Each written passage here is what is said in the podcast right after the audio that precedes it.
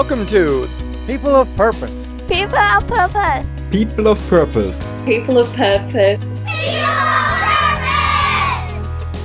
People of Purpose is a podcast of inspiring people whose stories help you see things differently, live with intentionality, elevate the way you participate in the world, and take the necessary leaps in your life to seek and find your passions.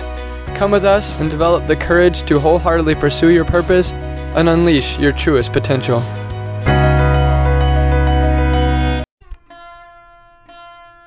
Something that I think about or say often is imagine how boring the world would be if we were all the same person. It, it wouldn't have any flavor, I guess. You can criticize a person, and yes, sometimes criticism hurts because, I mean, medicine sometimes is bitter. But in the end, it heals you, or it, it changes what needs to be changed. In India, the motto of the country is Satyameva Jayate, which means truth alone triumphs. I love learning about religions. I want to help people to see that the beauty in how similar they are more than how different they are. You don't know what kind of a difference your smile can make in the life of another person. Jace Nath is a 19 year old junior studying at the University of the Pacific in Stockton, California. He is majoring in international studies with a concentration in international relations and is minoring in Chinese. A Stockton native, Jace has had the wonderful privilege of being able to travel around the world and familiarize himself with new places. Since his childhood, Jace has a passion for learning languages and immersing himself in foreign cultures and traditions. Coming from a multi ethnic background himself, he has always found it interesting how different people groups have interacted with each other throughout history, and how this has led to the rise of different social issues and innovations over time, and what can be done to improve these things. Currently, Jace speaks six languages and is working to advance himself in these languages and several more. He hopes to one day work with others to bridge cultural gaps and promote understanding of the great beauty that can be found within diversity. Jace seeks to inspire others to show a love for humanity through the inspiration of faith, virtue of patience, and a general desire of peace. I met Jace this past fall of 2018 when I was a graduate student at the University of the Pacific in the pool hall. I was with my friends um, from my program, and we noticed this guy who has this amazing background and is very like socially charismatic and humble and kind and we we just wanted to get to know him more. And he quickly became the center of attention. There was about 10 of us gathered around each of us kind of throwing off a question at him. And he just answered each of them so patiently and thoughtfully and eloquently that there's no way that this kid is 19 years old. Um, everything he said about his background he just had so much maturity and wisdom in him. And he really felt to me like a younger version of obama i guess. Someone that is really going to change the world and I got really excited to have the opportunity to ask him to do an interview and to have him sit down in the dorm room we were staying in at the time and just be able to really dissect his background, his story, and how that's led to his beliefs um, and what he wants to do with those beliefs. I really respect um, his emphasis on his Greek Orthodox religion and roots, um, how he comes from Fiji and how he really cares so much about education and the future of the world and really trying to find his fit in that. Um, I have nothing but great faith um, that Jace is going to do incredible things in this world. Um, and I think you'll know why in a bit. So I really, really hope that you enjoy this lovely conversation that I really enjoyed um, with today's person of purpose, Jace Nath.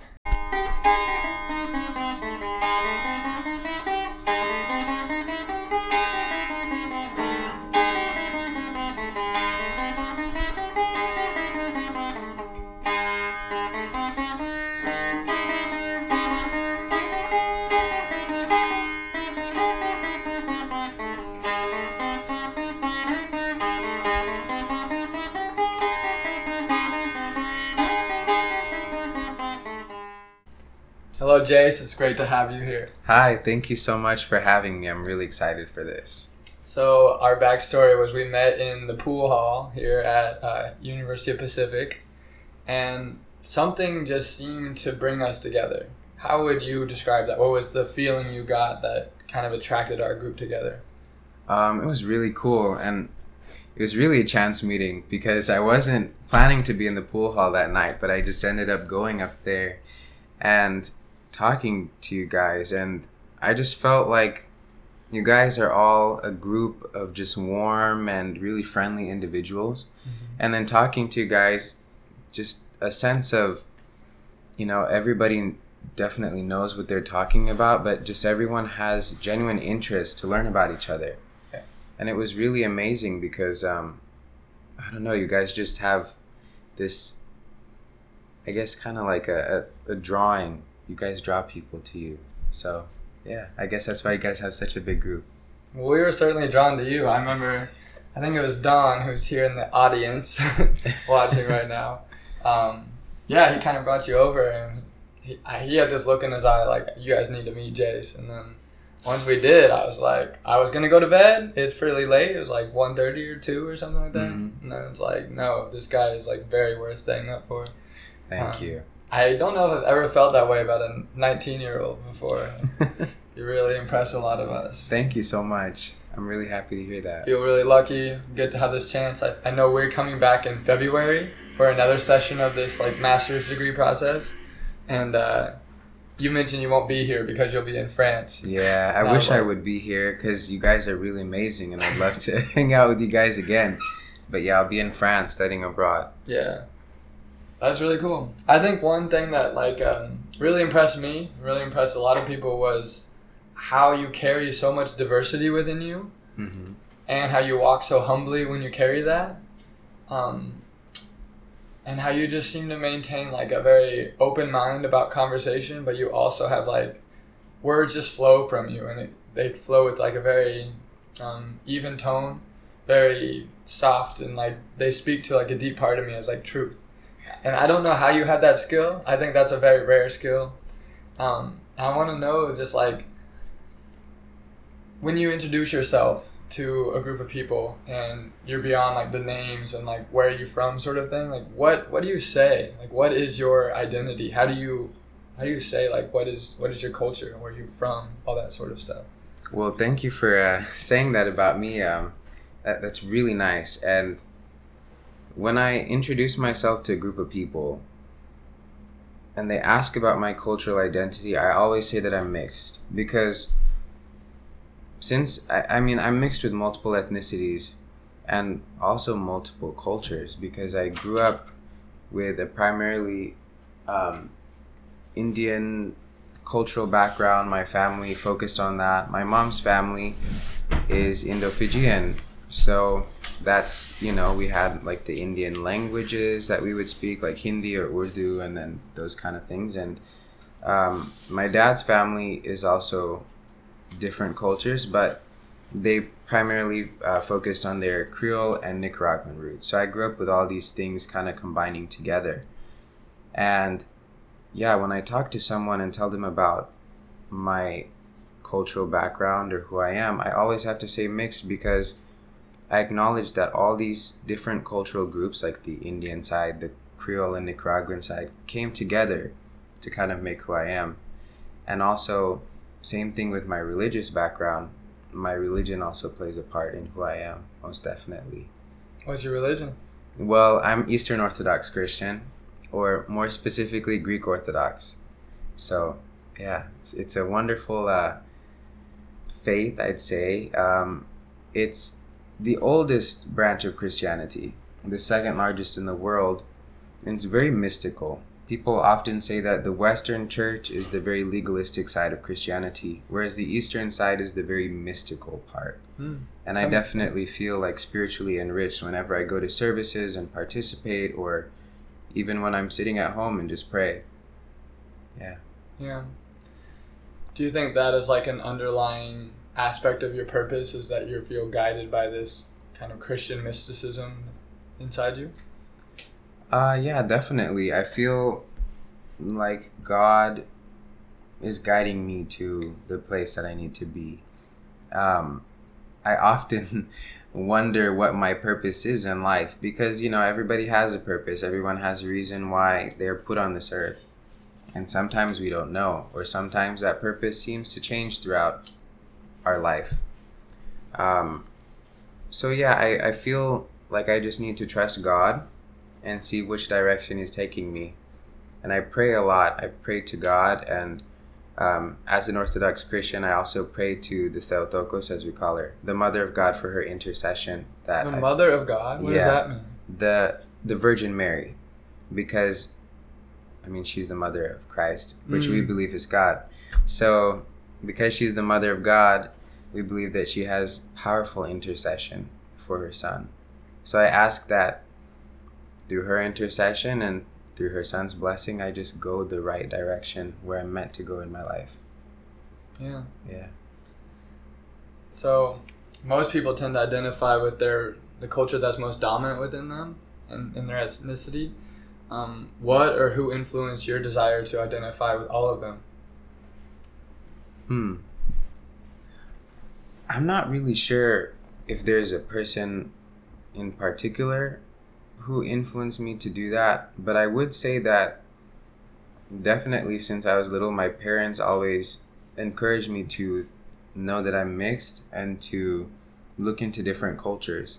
Um, since I was a kid, I always had a deep interest in different cultures. It started with ancient Egypt um, and ancient China, and and I had books that I would read about them, just be so, so you know, like, um, just so hungry for knowledge about like you know the culture of these people and the history, and then it started moving on to history about myself, my family, and my grandparents would always talk about, well, this is what happened in our family's history, or like this is where we're from, and that just made me proud of who I am. And then because there was just so much cultures that I was involved with, I guess that kind of made me proud of all that too. So I just became someone who identified with all that I am. And then now that I'm older, I also look at it in a way that my ancestors all contributed somehow to where I am today. Mm-hmm. Without them, I wouldn't be here. So if I don't acknowledge them, then I'm really not acknowledging what brought me here or what allows me to Do you feel here. like all these identities inside you have a sense of har- harmony, or are there any periods where there's a little bit of tension between them? um, do you mean tension within myself or tension between like other people who don't really like Do you feel? or- I guess both. I, I'm. Kind of, my question was meant to be more internal. Do you Hmm. feel any internalized tension because maybe there's a conflict between identities within? Um, I'd say when I was a kid, definitely. There was a period where my grandparents would tell me, you know, like you're Indian, you're just Indian, because, I mean, they're both Indo-Fijian, so I mean that that's their culture. And when my parents would go to work, they would leave me with my grandparents, and I would be around them all the time. So that's why I grew up in that that culture dominantly. And so I would go to school and people would talk to me and they would you know say like oh yeah you're mixed. And i would say no i'm just indian. But then i would have people from the indian community reject me because i wasn't fully one of them. So they didn't want me to be one of them. And then i would go and be with african american people and they would reject me because i was mixed. And then the same thing happened with like um, caucasian americans or like uh, other groups and it was quite a difficult time to fit in. And during that period, I felt like, hmm, I don't know what to identify as because I can't just say that I'm just Indian or that I'm just African American or whatever Mhm. because people won't accept me. How did that affect your sense of self-esteem? During that period, I'd say that I became much more timid and that I started kind of doubting myself in terms of if people would really accept me for my background and like that's why during that time I also stopped speaking Hindi for a portion of my life because that was my native language and if I would speak it to people there would be some people who would say like oh you have an accent or oh wow I'm just so surprised that you speak Hindi because you don't look like you can and that would really turn me off. Definitely. Yeah, Look like you can. Yeah. What that supposed to mean? I I really don't know that. Hearing that um, would make me really dumbfounded sometimes too. So Uh, yeah, that was a really difficult period, but I moved past that. how did you reach a point where you found balance and were able to give tribute to all the different cultures that you identify by? Mm, well, I definitely continued researching into the different backgrounds that I have and learning more about them and also participating in them. Um, and I didn't let that part of who I am die. Um, and then I definitely say that as I got older and I was able to be part of organizations or clubs where these cultural groups were or would display, you know, their their traditions and stuff. That also helped me a lot um, in terms of that. And then definitely, uh, I guess one kind of interesting way that um, I became more proud of different parts of me is when I took a DNA test. Because that showed me like specifically where my ancestors were from and like how mixed I am and I was like wow. You showed me the, Yeah. the whole globe when you showed me that. yeah it, Like, it's pretty spread out.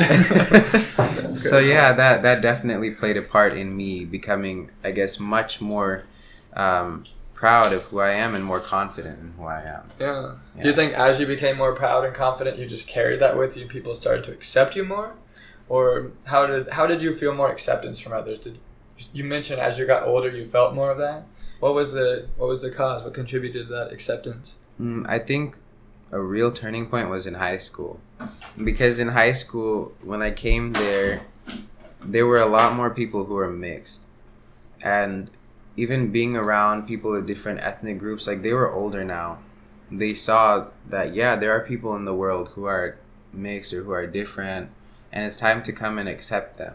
When I was a kid, I don't think people realized that as much. And even when I was in middle school, um, in seventh and eighth grade, I was in a class of only 17 students. I was in a private school. And I was really the only student of color in that class. And it was really difficult because I had people telling me that one, I shouldn't be proud of being mixed, two, that I should like really blatant comments like go back to Africa or stuff like that. And um, Where was your high school? it was here in Stockton. It was, yeah, it was here in California, which many people say is the most accepting place in the United States, but we do have our problems too. And like going from that to a high school that was much more open made me feel a whole lot better. Mm. And it kind of started making me, I guess, as you said, carry it with me. So now when people meet me, they often find out that I'm so mixed and that I'm so proud of the different backgrounds that I have, and then the knowledge and familiarity that I have with the different cultures. And I think that makes me feel better and happier. So Yeah. I hope that answers your question. yeah, it does. That blew me away. All the different knowledge you could spout about so many different cultures, and just also how you can speak what six languages completely fluently. yes, yes. So, yeah, you're not speaking your first language right now. That's just no. unbelievable to me. Thank you. Is there a culture or ethnicity that most people mistake or assume that you are? Yes, uh, most people think I'm just African American. And for me, it's kind of funny because outwardly, I guess I do look majority African American. Um, but internally, I'd say that my dominant culture is always the Indian culture. And when I'd visit Fiji, often I would expect people just to look at me as one of them. But people often would think that I was from Jamaica or something. Like that's the most common thing that I would get told is, "Are you from Jamaica?" And when I would speak in Hindi, they would get surprised. So I guess it depends on where I am too, because different people see me differently. Mm-hmm. Yeah. And you mentioned earlier you feel like most of you is Indian Yeah, and Nepalese as well. Yeah. Culturally. yeah. Um, Yeah, maybe take me through some of your parents' background and how they decided to raise you. Well, uh, my mother, her mother came to the United States for education. Um, her father was a very famous politician in Fiji, and all of her siblings would go to different countries for university. So she decided to come to the United States. And when she came here, she married my mother's father, who was mixed. My mother was born, and she grew up knowing that she was mixed, but she was raised dominantly in a predominantly in an Indian culture as well. And that's why when I was born, she raised me that way too. Um, and my dad, his mom was originally from Nicaragua, and her father was from Brazil. And she came to the United States when she was about three years old because they were fleeing from some political unrest and um, social instability in the country. And she kind of, when she came to the United States, she came to New Orleans and she kind of adopted the culture of New Orleans. And she married my grandfather, who's Creole. So that mixture there, you know, my dad grew up thinking that he was mixed and knowing that he was mixed, but he identified primarily as African American or Creole. So growing up, both of my parents took those cultural identities and kind of merged it together. My dad did adopt a lot of aspects of Indian culture. Um, like he started learning Hindi from my mom, started learning some Indian cooking and uh, different things like that.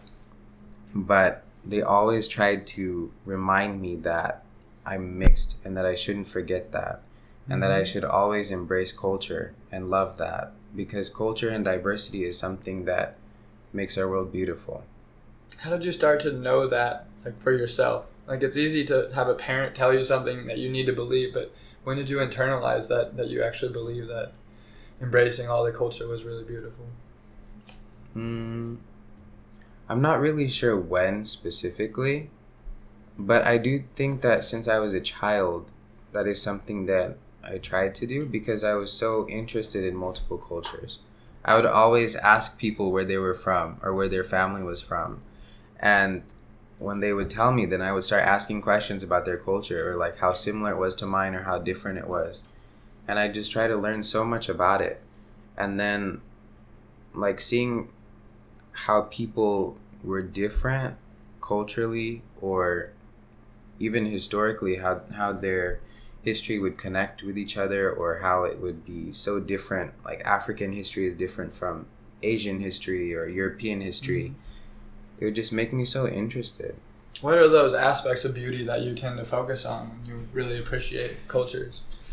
Mm, I definitely like the spiritual aspects of culture, and I also like the social aspects of culture. So, for example, in Asia, I really like how, if you look at the history of Buddhism and Hinduism, when it spread out of India and moved to the rest of Asia, it took like this different cultural aspect in each country. Chinese Buddhism is different from the Buddhism of Cambodia or from Thailand. Like it changes depending on where they are. Mm-hmm. And you can see kind of the I don't know if it would be the thought processes, but it would be like just the the vibe that the people give off, I guess, in their in their religious traditions. Um, and they add their own little touch to it Mm-hmm.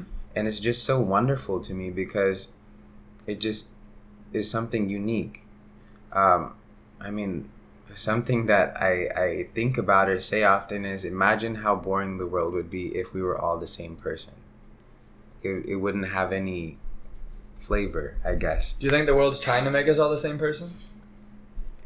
Sometimes, yes. Definitely in American society, I've noticed that. Many people believe that in order to be part of American society, you have to conform. But my opinion is that America is a country that was built on diversity, where it was built, it was meant to be a place where people of different backgrounds could come together and live together. And I don't really think that involves conforming necessarily. You don't have to give up who you are to be an American. Mm-hmm. You have to come into the society and continue being who you are because being who you are and being part of the American society is just embracing the diversity we have here. Do you think the state of American society is is more so like you're living in an oppressive system or a free society? I think it depends. We definitely have aspects of freedom here. Um, we are a lot more liberal than a lot of other countries, um, but we do have places where we fall behind. Um, we have made some progression in issues such as racism and sexism in our country, but if you look at it, it's still here and it's still a really prevalent issue. Even in places like this university where I'm attending, UOP, it's a beautiful place. There's a lot of nice people, but we still face issues such as racism, sexism, homophobia, xenophobia. It's all present here. And what injustices have personally impacted you here? Mm, I definitely say racism has. Um, in How was that experienced? How do you how do you know that racism is occurring? well, um, one example I can say is that when I was um, a part of BSU, we had elections for um, leadership positions, and I was elected to be the president of the organization. And then later on, I was kicked out of my position before the semester started. And I was told that it was because someone had gone to the supervisor and said that I had violated the election rules or whatever. I was like, okay, I don't know how I did that because I followed all the procedures. But later on, that person came to me and said, you know, the real reason why I got you kicked out of that position is because I don't think that you should be in a place where you can represent a black organization. You're too rich to be black and you talk too white to be a black person. You're not one of us. So, in a university setting, that is, it, it's really unexpected because you think that in a place where people come to cultivate intellectuality and and to learn about the world and learn about people, that they'd be more willing to embrace different aspects of their society. Mm-hmm. African Americans are different from each other in the way that Yeah, like white course. people are different from each other asian people are different from each other we all have different aspects to our ethnic groups not everybody is the same and you can't expect someone to i guess embody a stereotype in order to represent a certain organization or a group of people So like, what's your response? You just started off this this interview talking about how you really carry a sense of like Christian spirit within you. hmm How do you respond to somebody with such a hate-filled kind of intention towards you? patience patience and mm, the ability to really think about what you're going to say strategically. Because you don't want to say something that will one hurt the person. Because as a christian person the bible teaches us that we're not supposed to really use our words to break people down. We're supposed to use them constructively. So you can criticize a person and yes sometimes criticism hurts because i mean medicine sometimes is bitter but in the end it heals you or it it changes what needs to be changed. And in this case words can change what needs to be changed. Um, you need to also have you need to have patience as i said earlier because you need to go about it slowly. You don't want to rush into making a decision on what you're going to do. I didn't just abdicate my position at that moment. And i didn't just fight that person in the moment. I thought about what was said to me and then i decided well i'll go meet with the supervisor and tell the supervisor my point of view and what happened from my perspective. Mm-hmm. and then I expressed these things to the supervisor, but I also went and talked to the person who said these things to me and said, you know, the things that you said to me were quite wrong, and this is why. And it helped to change some things in the situation, and I was offered to get that position back, but I said no because I didn't really want to represent an organization that seeks to, I guess, divide people in a way. Because if you're not going to be an organization that represents all aspects of your community, then really what's the point? Like if Mm. you're going to ostracize someone in your community who's successful and trying their best, you know, to to represent everyone and and to make everybody's voices heard, like then then what's the point of having that organization? You just let go of something that was beneficial to you. Mm-hmm. So that's why I was like, ah, I'm just not going to be a part of it. So I was stalking your Instagram page with 10.4 thousand followers. um, anyways, like I noticed that you continue to win this prestigious award here at UOP. It's like the Homecoming Prince. Yes. What is that? And it, why have you won this? Well, uh, just like high school, we have homecoming here at UOP. And the difference is that we don't have a football team. So homecoming is for the basketball uh, games. And there is a homecoming court, just like um, how they elect in high school, like a homecoming court. They elect a university homecoming court with a prince and a princess to represent each year freshman, sophomore, junior, senior. And um, out of the senior category, they elect three pairs of people a prince and a princess. And one of those people becomes a king and a queen. So the homecoming at UOP seeks to encourage people to be leaders. And they represent the university, they're the face of our school. And they also respect or uh, represent a different aspect of the school. So for me, as both the freshman homecoming prince and the sophomore homecoming prince, I was elected two years in a row. I tried to do things to encourage diversity and um, work with different groups of different ethnic backgrounds. For example, BSU, I, I worked with them and I put together UOP's. BSU is the organization that cut you out of. Yeah, yeah. You worked with them. I worked with them before I was cut out. Mm. Um, so I had uh, put together UOP's first ever Kwanzaa celebration. Um, and I made it a celebration that tried to inform people about the history of African Americans in our country and also um, Afro diasporic communities in the Caribbean and all Yeah. over the Americas. So I did things like that. And then I also worked with um, the Indian Student Association and um, even the I put together the OCF, which is the Orthodox Christian Fellowship on campus. So you work with different groups on campus in order to promote a certain value, I guess that Pacific stands for.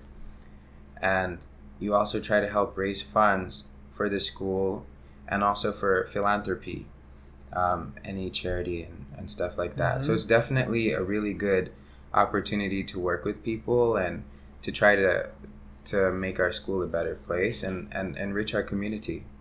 So I love that. Who's a, a person of purpose or someone that you think is really doing a lot to make the world a better place? Currently or throughout history, However you want to take it. well, um, if I had to pick one person right now who's living, I'd say Michelle Obama because she definitely has been a person who has stood up for education, um, gender equality, and and different social issues. And you know, throughout her husband's um, term in office, you would see that even she was the recipient of so much backlash from people or abuse and, and just so many things were said about her. But as a true leader, she held her head up high and did her best and led a great legacy. You know, she left a, a- an amazing legacy and she still continues that to this day. Um, she hasn't silenced her herself just because her president isn't or her husband isn't the president anymore. Um, so for me, that's a really amazing person. But if I had to also look throughout history, I'd say that Gandhi was an amazing person as well. Gandhi definitely tried to encourage people to do things peacefully. Non-violence is the key. And in India, the motto of the country is Satyameva Jayate, which means truth alone triumphs. And that's something that Gandhi tried to embody himself is that truth can get you far and truth can definitely conquer some of the most difficult of adversities that you face if you do things in truth and if you do things in patience and peace. So that's something that I definitely try to embody as I go throughout my life is to do things truthfully um, and peacefully and to, to take things as they come, not to rush through things because I mean doing all those things can definitely help you to do things the best. So you mentioned before that you were kind of struggling to sum up what your purpose was. Um, am I right to sense that like you don't necessarily have an agenda of what you're trying to accomplish in the world? You take things as they come and you respond with a certain manner, or how do you think of like truth, patience, and peace? And are those tools to reach an end that you have in mind? or is that in a way the end itself that you being in that that mindset that state of being is is purposeful well i definitely would say that i have a goal because um, i want to become well my goal is to definitely become a politician who works with other countries to try to mediate conflict and stuff like that but when i say to take things as they come. I'm saying, I guess, when you are faced with adversity or some kind of issue, in that moment, you want to focus on how you're going to tackle that specific thing. And then as you move on throughout life, new developments come and life takes you in different paths. It's not always like a straight path. Yeah. There's curves and there's bumps and you move along. You just do what's best to keep going on that path that you're meant to be on.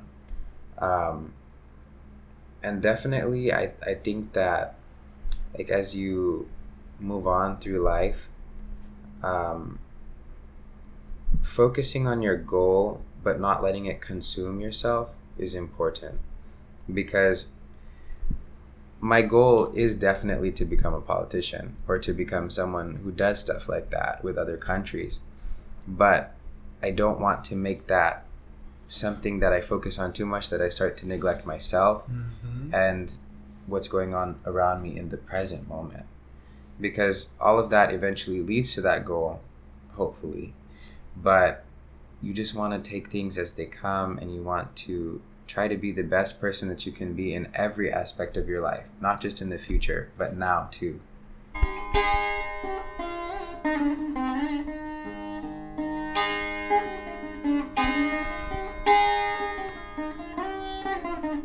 If you're a teacher looking for a summer job that allows you to travel as far away from the classroom as you possibly can and still make good money, I have the perfect job for you. One way I was able to spend my last year and a half living in Asia and seeing so much of North America was because I worked online. I taught English online to Chinese students through VIP Kid. VIP Kid is one of the fastest growing startups in China. It started in 2014 and is growing rapidly because they pay teachers well, allow you to work from anywhere in the world with a stable Wi Fi connection, and allow you to make your own schedule, amongst all kinds of other support and benefits. VIP Kid uses their own platform and materials for their students that in which they place students at their appropriate levels. They also do all the scheduling and payroll for you. You don't have to worry about the hassles of building lessons or a curriculum either because VIP Kid has already done it for you. Classes are one on one video calls with students ages 5 to 12 in China. You just fill in your time slots and you're good to go. A class is essentially a 25 minute Skype or Zoom video session with an awesome kid, and you work through the activities on the slides with them. The part I love is that you can work from the beach, the mountains, or any continent in the world. I've worked from Yosemite National Park, Montreal, Canada, New York City, the islands of Thailand, and the Philippines, just to name a few. Just make sure you have a stable Wi Fi connection and your availability aligns with the after school hours in China. Find out for yourself why more than 40,000 teachers and 300,000 students teach and learn with VIP Kid, and explore the greater world around you without having to forgo your paycheck. Trust me, the 20 to 30 bucks an hour will go a long way in most countries. So, what are you waiting for? Sign up today and start teaching as often as you wish. If you have a bachelor's degree, are a native English speaker from North America, and have teaching experience, experience can be loosely applied, you stand a strong shot with this rapidly expanding company. You don't have to be a formal teacher, the key is experience in teaching. VIP Kid will certainly open up your world like it has mine. To get started, just follow the links I've included in the episode show notes and sign up with my referral code 0275KC. And we'll both get up to $100 in rewards once you teach your first class. Share culture, open up the world for your students, and begin your paid vacation today with VIP Kid.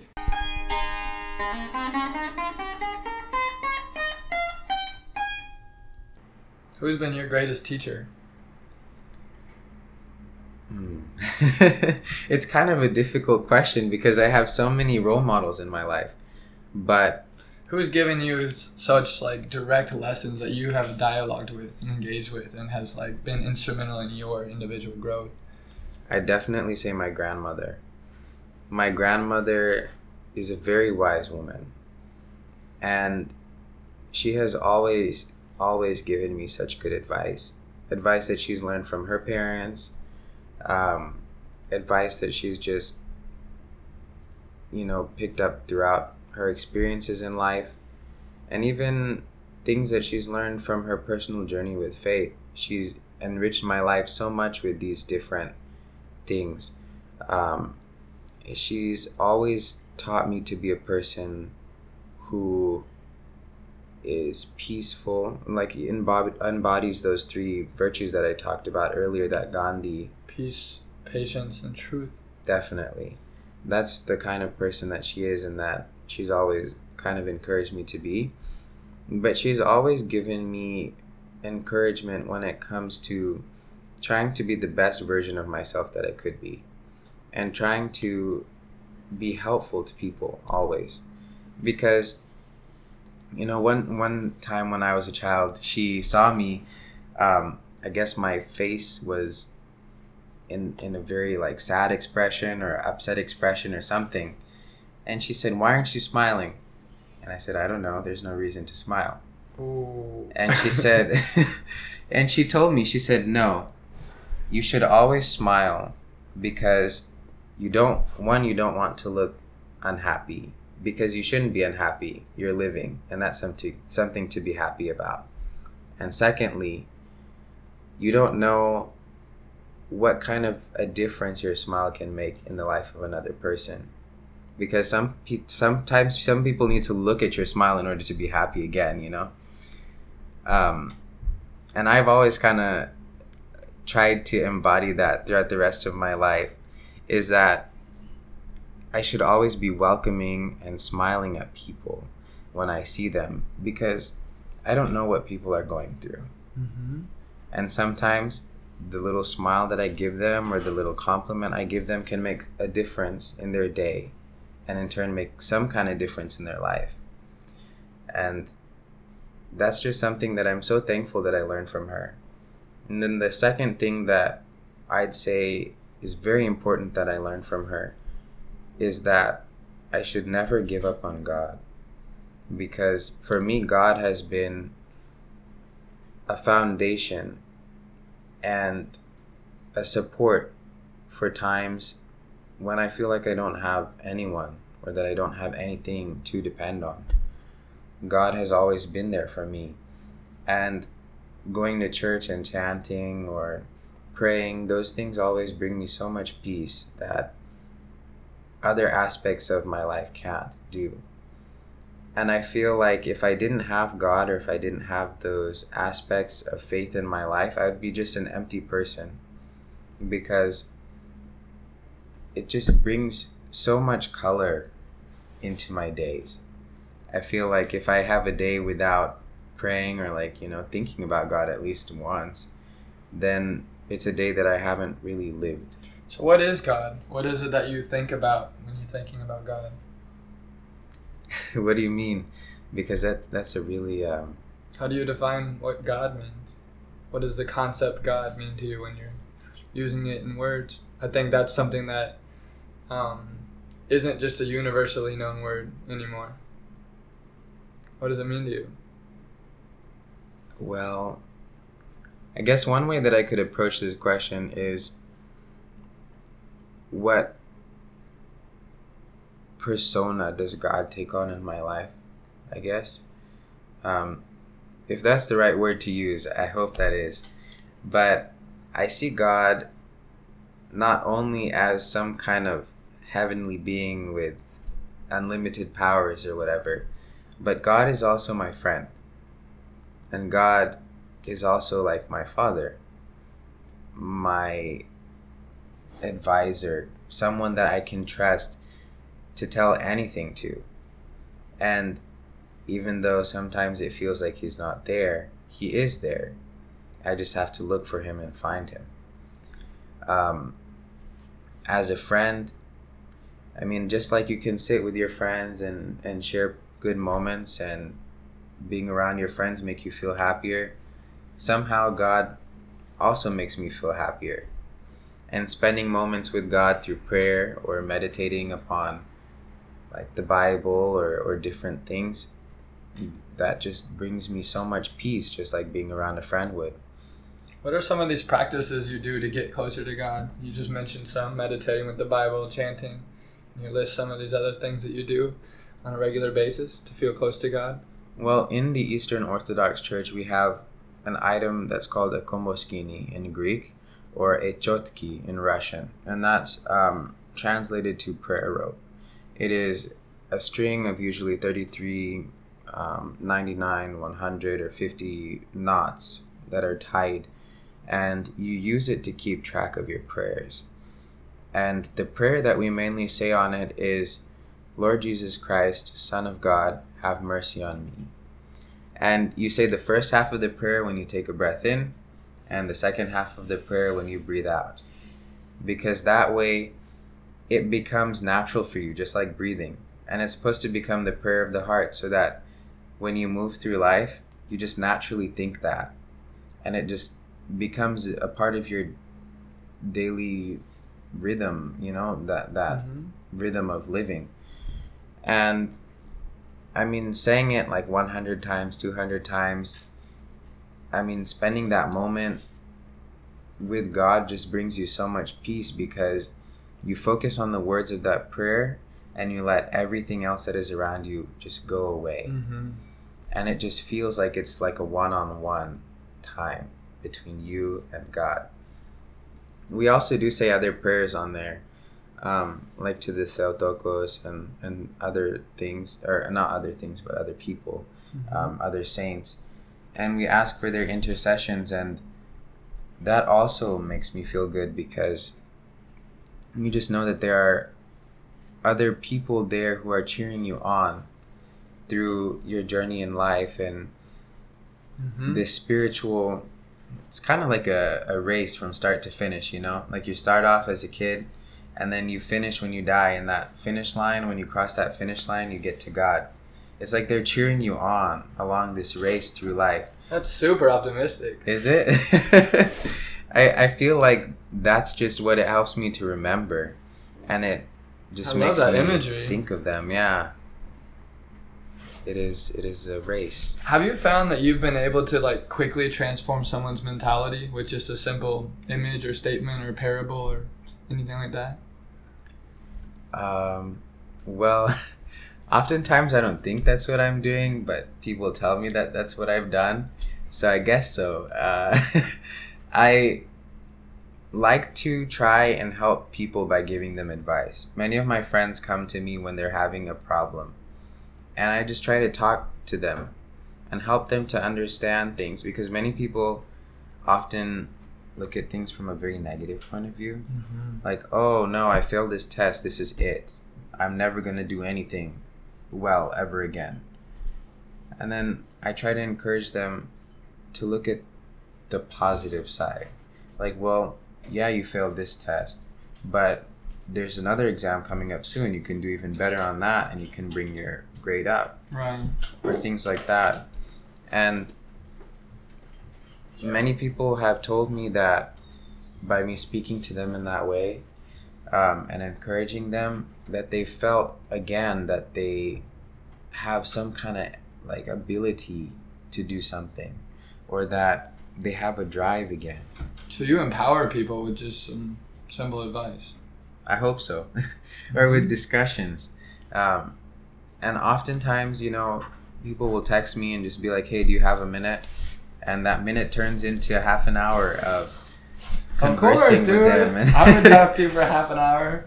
trying to make them feel better. And it and it's good, it works. Mm-hmm. And not only does it make them feel better, but it also makes me feel happy that I can discuss with someone and, and try to make a difference in their day or in their Mhm. life.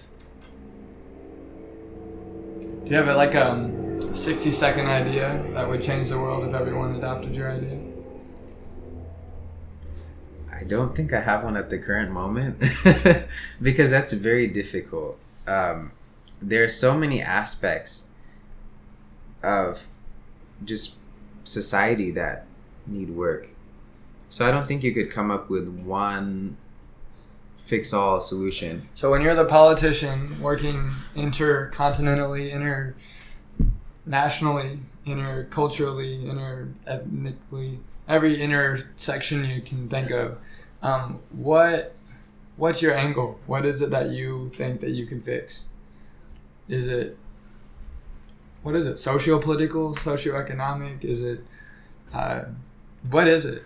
I definitely like to focus on the socio political aspects of um, our world and also focus on working with people to overcome their prejudices and, and biases because you know there's a there's so many biases that we have.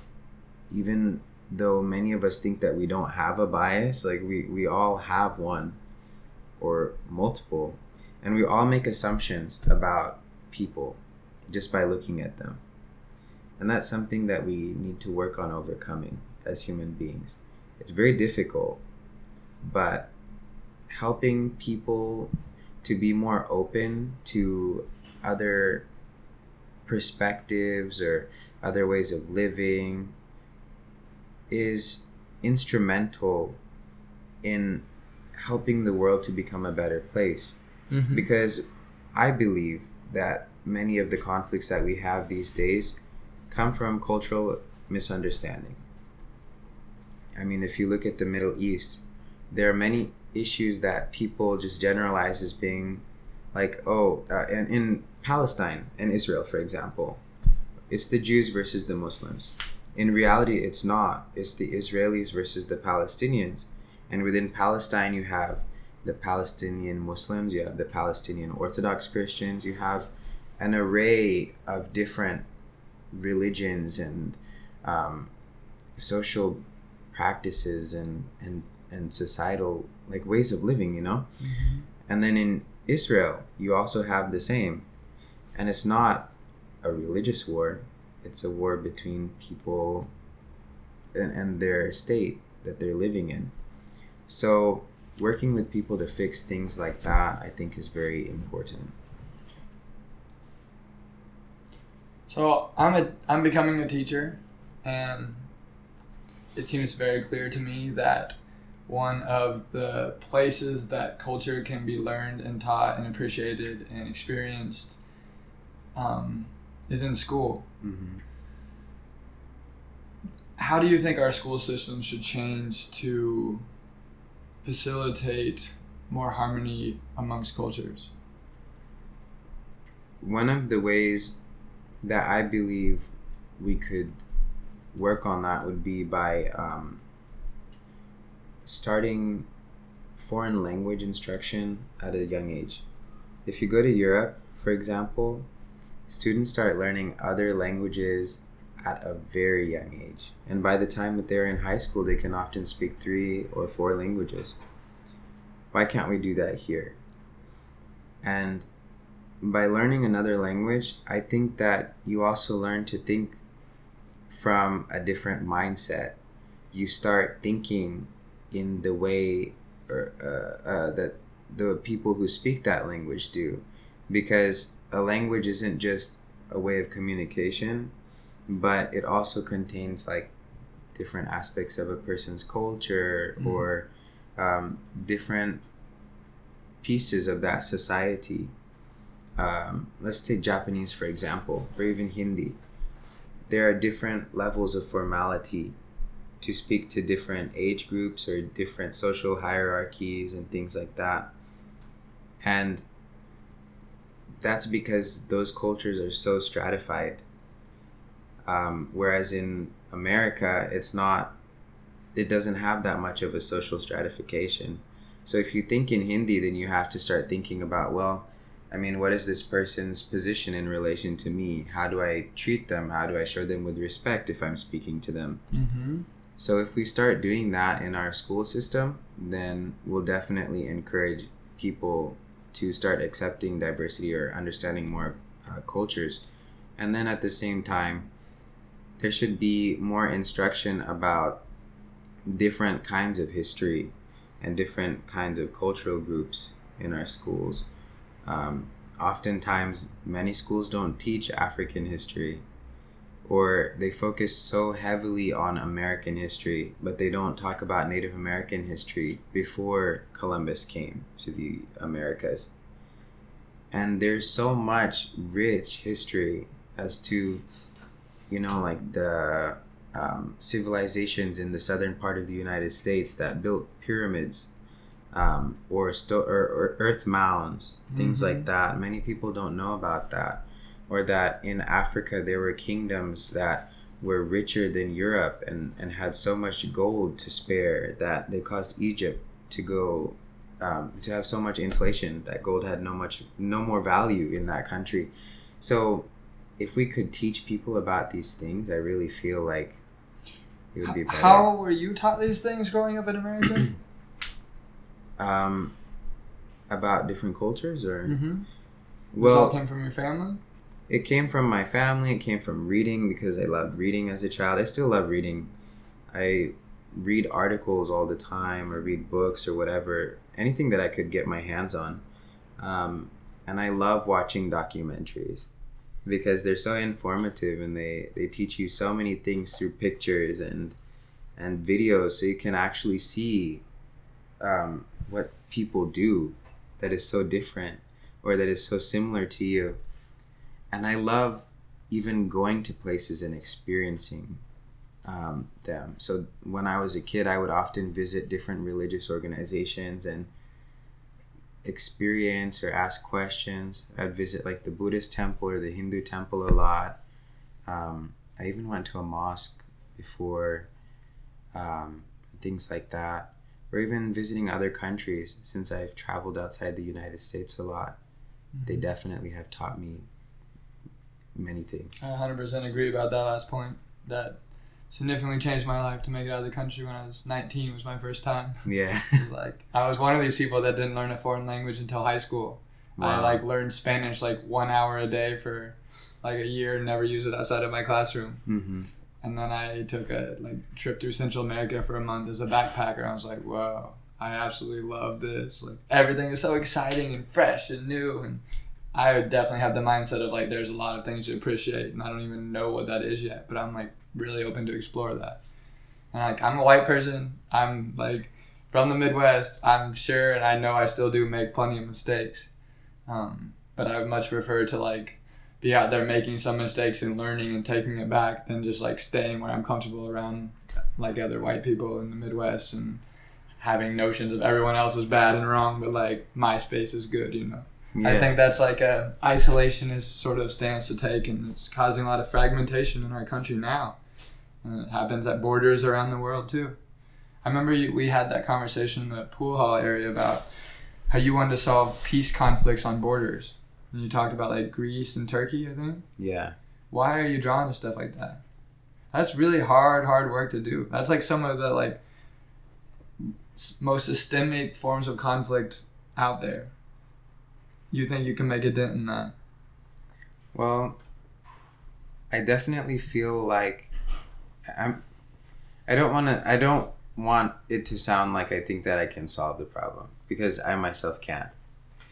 We all need to work together to solve that issue. Mm-hmm. But it's important to encourage others to work with you to solve that problem.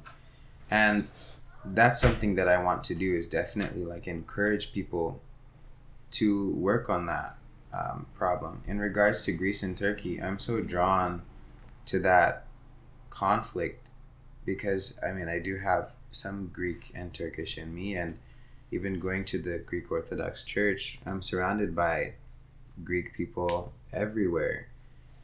And seeing that, I guess both of these ethnic groups can coexist within me and in my background, then why can't they do that in real life? It's the same with India and Pakistan.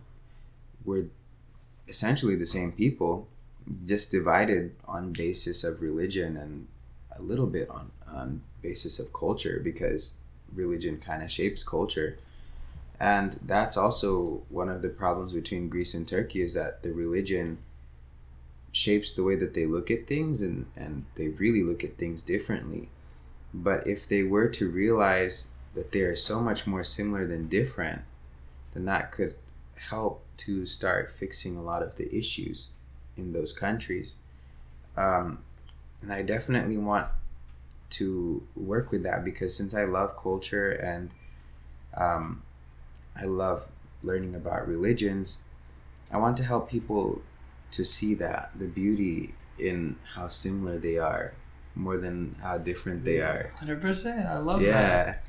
So if we could work with countries that are going through those kind of issues and they're right next to each other, I mean, they can start learning that their shared history is, is a lot more similar than they think it is.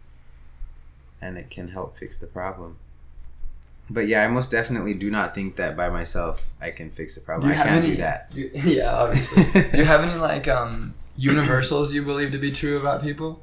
You say we're all so similar to each other. What is universal about us that we could tap into for positivity and growth and love and all that stuff? Well, um, I kind of look at Orthodox philosophy or theology for this. Um, just like God, human beings are relational. God is a Trinity, and He has a relationship with the different parts of Him. One God united in spirit. And humanity is likewise relational. We're all human beings, and we desire to have a relationship with people, whether it's um, like a friendship or a romantic relationship, whatever. We find peace, um, and we try to find peace having a good relationship with Mhm. people. And as a people, I think we should likewise be united as one, rather than being so divided into a million different groups that dislike each other. We're all human beings. We we breathe the same air. We bleed the same blood.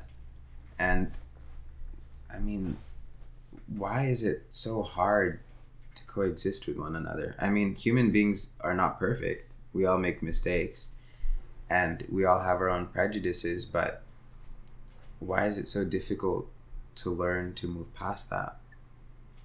Um, I guess the universal in this case would be, yeah, that we're all relational and that we desire to form friendships or relationships with people. So we should try to do that universally, I guess. I don't know if I answered that question well. No, that was cool. I'm goes- trying to. I, I love the parallel between friendship and God that you mentioned earlier, and you're kind of tying them again together as like a tool to to propel humanity forward together. Mm-hmm. Makes sense to me. Yeah. What's like um I want to try to like focus on takeaways that listeners could could do to kind of foster some of this internal growth in themselves and within their like micro communities. what is like a book you would hand somebody? What's a documentary you would send somebody? Um, that really gets at kind of the core of what we talked about today. Um, I feel like there's so many different aspects of the conversation that it would be hard to just give one. That's true. But what part of the conversation would you like me to focus on? The spiritual aspects, the cultural aspect? You, what propels you most forward in purpose besides the Bible? Besides the Bible, And maybe with this angle of diversity. this angle of diversity. Um, well, one book that definitely revealed to me things about or issues that we have in American society was a book called Blaming the Poor. And I read that in my um, anthropology class last year. And it talked about how in American society there's this common problem of dispossessing a group and like taking away their resources and then kind of dehumanizing them and then you know people start to have a paradigm shift and they and they see them as just bad Mm-hmm. and Don't go there, that's scary. it, it is kind of a, scary thing It's like what my mom taught me about, yeah, yeah about homeless people. Like, they're scary. yeah it's it's kind of i mean it's not just kind of wrong it's very wrong that we do that in our society and that's a common thing that's been done to minority groups to um, different groups throughout our society and that book really revealed a lot to me Yeah.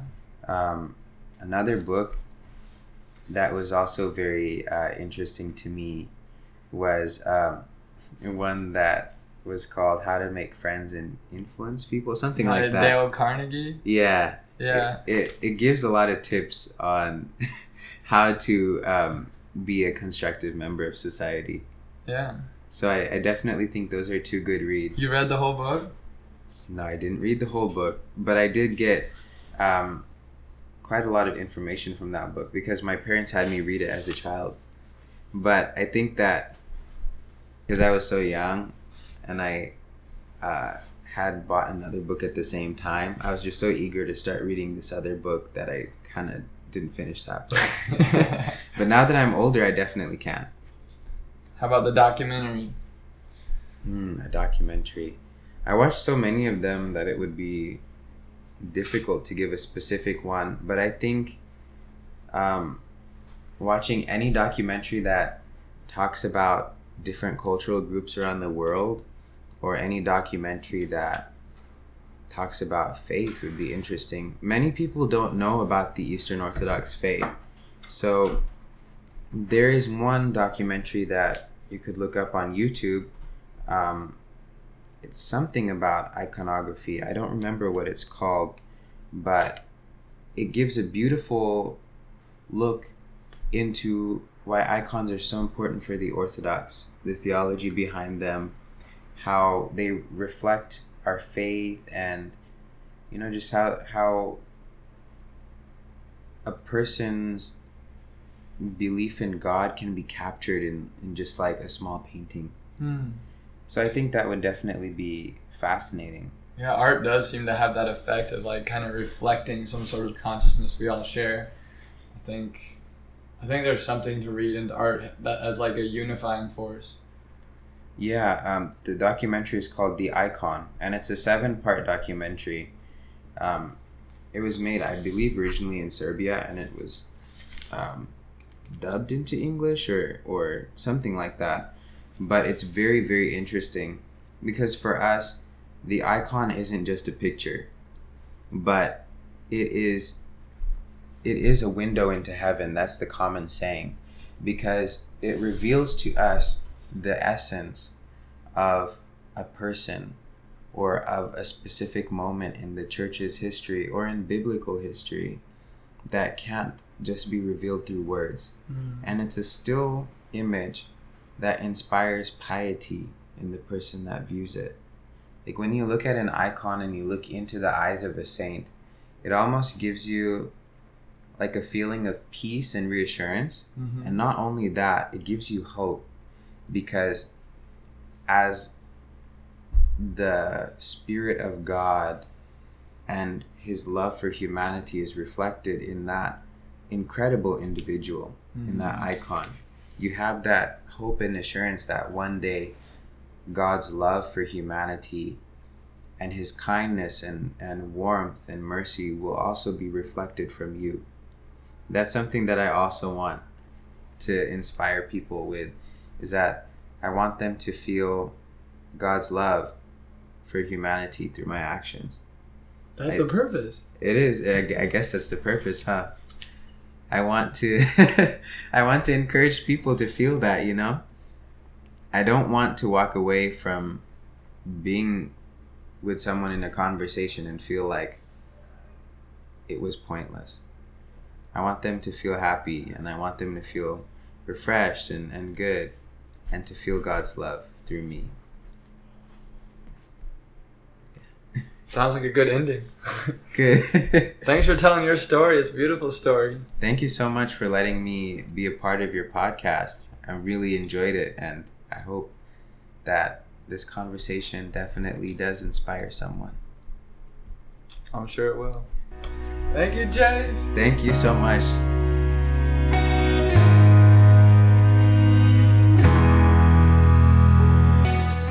Perhaps the most helpful, inspiring, and uplifting thing that you can do is leave your feedback.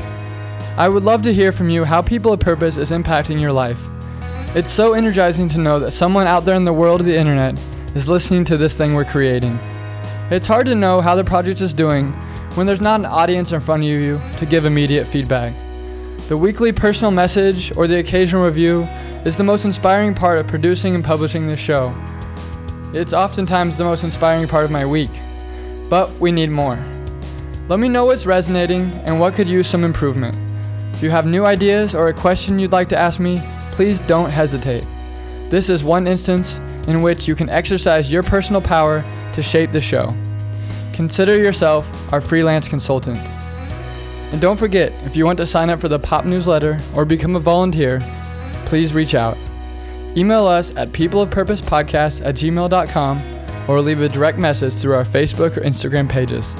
Thank you for your support and listenership, and here's to becoming